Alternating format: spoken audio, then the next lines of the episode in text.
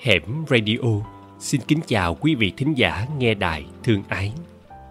Sau đây, xin kính mời quý vị thính giả cùng lắng nghe truyện ngắn Gió mùa thao thức, tác giả Nguyễn Ngọc Tư, được phát trên kênh YouTube Hẻm Radio.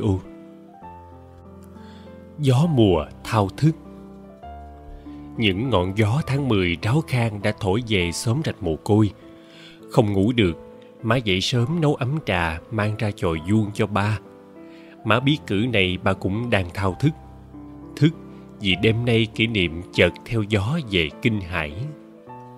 Nghe gió tưởng bên ngoài cửa chòi lũ cá rô đang đớp móng dưới trăng giật mình quẩy chủm. Nghe như tiếng những cây dao yếm mần cá chặt đều trên mặt thớt mù u. Nghe phảng phất mùi tanh tanh của khạp cá muối chưa chao nước mắm. Tháng này năm ngoái, Rạch Mồ Côi vào mùa đìa, mùa thu hoạch cá đồng lớn nhất trong năm. Ừ, năm ngoái cũng gió này, nước trên đồng cạn dần, cá nhà ta giả từ hết mùa mưa rày đây mai đó, giả từ những bữa ăn ngon trên chân ruộng, chân rừng, buồn tình rút xuống mương đìa ca, la la la, ta về ta tắm ao ta, dù trong dù đục cũng ao nhà. Thấy cá ụt sôi dưới đìa, mắt nôn nao trong ruột. Hai ông bà không ngủ được, nghe cá lóc táp phập trên mặt nước, tiếng gọn hơ như vừa rụng. Bà nói, con cá này cả ký lô nghe bà. Má cãi, không tới đâu ông ơi, chừng nửa ký là cùng mà, cá lóc táp nghe hòm vậy chứ.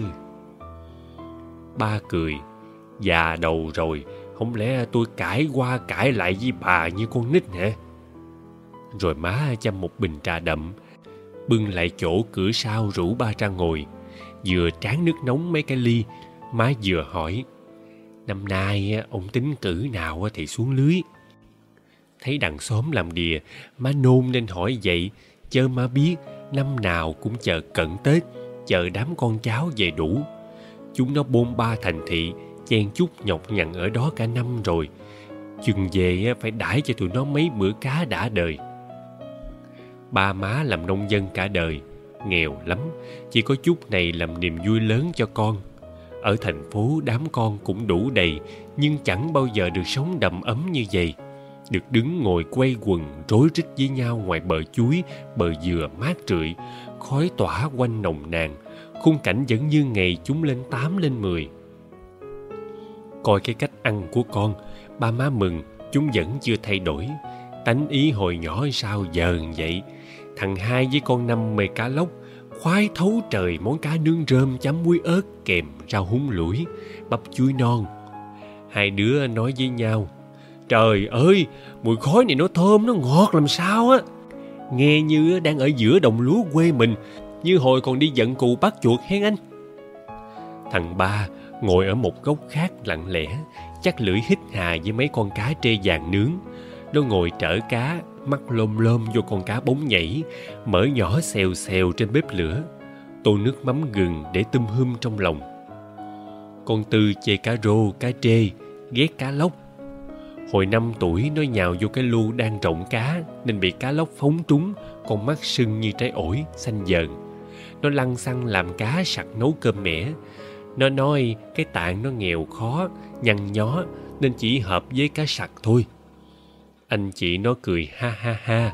Úi cha, bà má ơi, nó nói vậy chứ thành phố bây giờ ăn cá sặc là sành điệu lắm nghe. Nhiều bữa muốn ăn cá sặc kho sả ớt mà kiếm không ra, thèm muốn rớt nước mắt luôn vậy đó. Má ngồi nhìn con cháu đang cười đùa ăn uống, nhớ thằng út vừa vào bộ đội. Cử này ở đơn vị nó có biết gió về không, có thèm không một nồi canh chua cá rô đồng bông so đũa. Má khum tay che cho khỏi chói, ngước lên nhìn bông so đũa nở trắng xóa trên đầu. Những thứ bông rau đồng cũng như có hẹn với mùa đìa. Đám con má chỉ cần giói một chút là hái được những đọt chùm ruột trên đầu, những đọt sung hơi chát, nhưng cặp với cá lóc nướng rơm thì ngon không biết tả vào đâu. Rồi mớ rau đắng đất ngoài bãi lá vào thời non lẫy bẫy, gừng thì đang già, đang vào độ nồng nàn, trái giác treo từng chùm xanh xanh trên lùm lứt. Đất quê nhà cũng thương những đứa con xa như tình thương của ba má vậy. Nhưng năm nay bông so đũa đã nở trắng bờ rạch, bờ mương. Mùa cá cũ thôi không còn nữa. Ba nhìn ra cánh đồng sâu hút, tối mênh mông, gió mênh mông nghe chạnh lòng quá mới nhắc. Năm ngoái cử này mình nhậu mệt nghỉ bà hen. Má cười ờ ờ.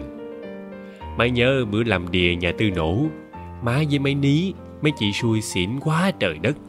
Nghĩ đàn bà con gái xứ này thiệt hết biết, uống rượu còn hơn đàn ông, nhậu xình sang còn bày đặt nhảy nhót cài dựng, chứ có biết rum ba cha cha cha gì đâu. Nhắc lại còn nghe mắc cỡ quá chừng.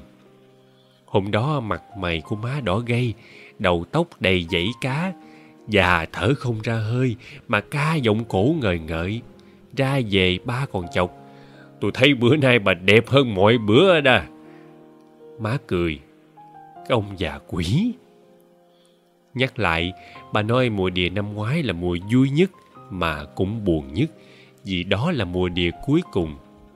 Bà con bàn rang chuyện năm tới rạch mồ côi, chuyển qua nuôi tôm. Nghe nói người ta bên Nam Căn, Ngọc Hiển nuôi tôm ai cũng cất nhà tường. Xóm rạch mình còn nghèo quá, chỉ hai vụ lúa với một mùa đìa. Ai có vườn rộng trồng cải trồng bầu được thêm chút tiền quê lợi, nhưng đâu vô đó hết, sống đắp đổi không dư. Bây giờ nhà nước cho nuôi tôm thì mừng chứ. Hôm đó chỉ có ba má là bần thần. Hồi nào giờ cây lúa cũng chung thủy với mình, bây giờ quay mặt với nó, không lẽ tệ vậy?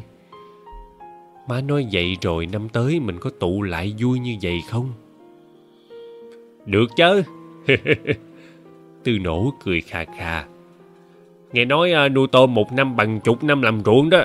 Năm tới tôi xây nhà lầu, bà con kéo nhau lên sân thượng nhậu tép luộc mát trời.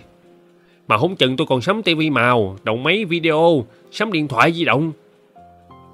Tư nổ ngẩn ra, nước miếng chảy xuống chỗ môi trẻ thâm sì. Tướng tôi mà cầm điện thoại di động coi sang lắm nghe.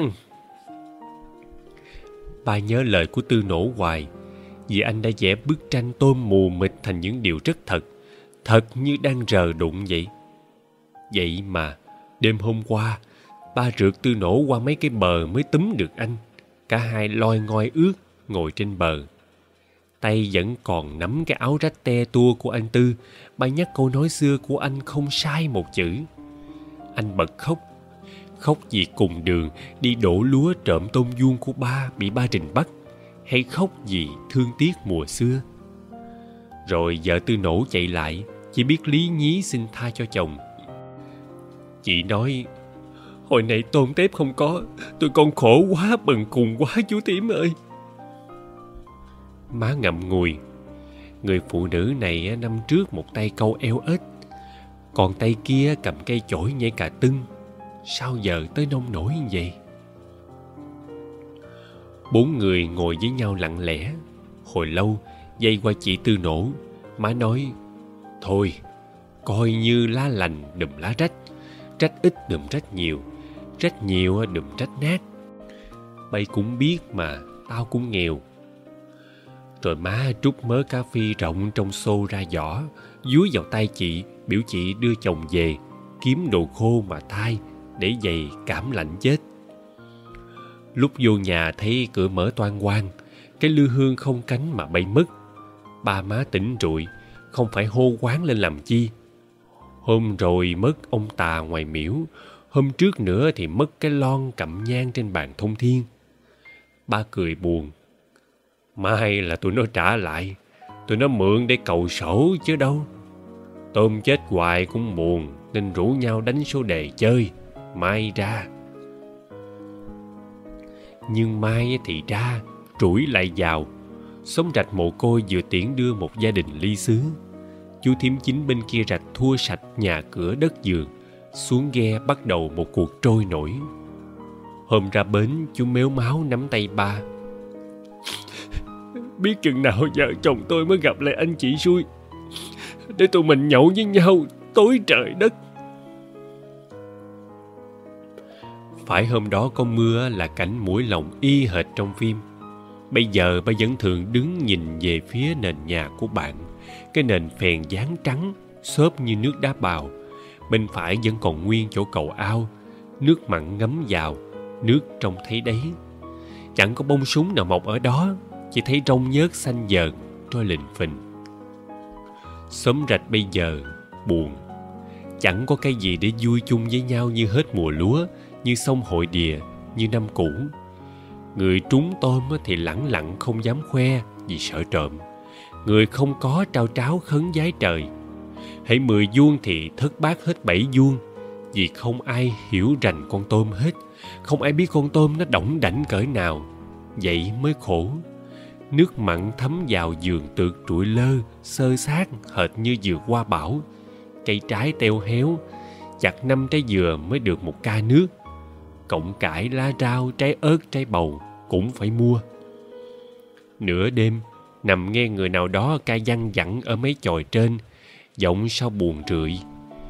Quê xứ như cô con gái trót lỡ khôn ba năm dạy một giờ, bắt đầu nhớ tiếc vì mình đã đứng núi này trong núi nọ.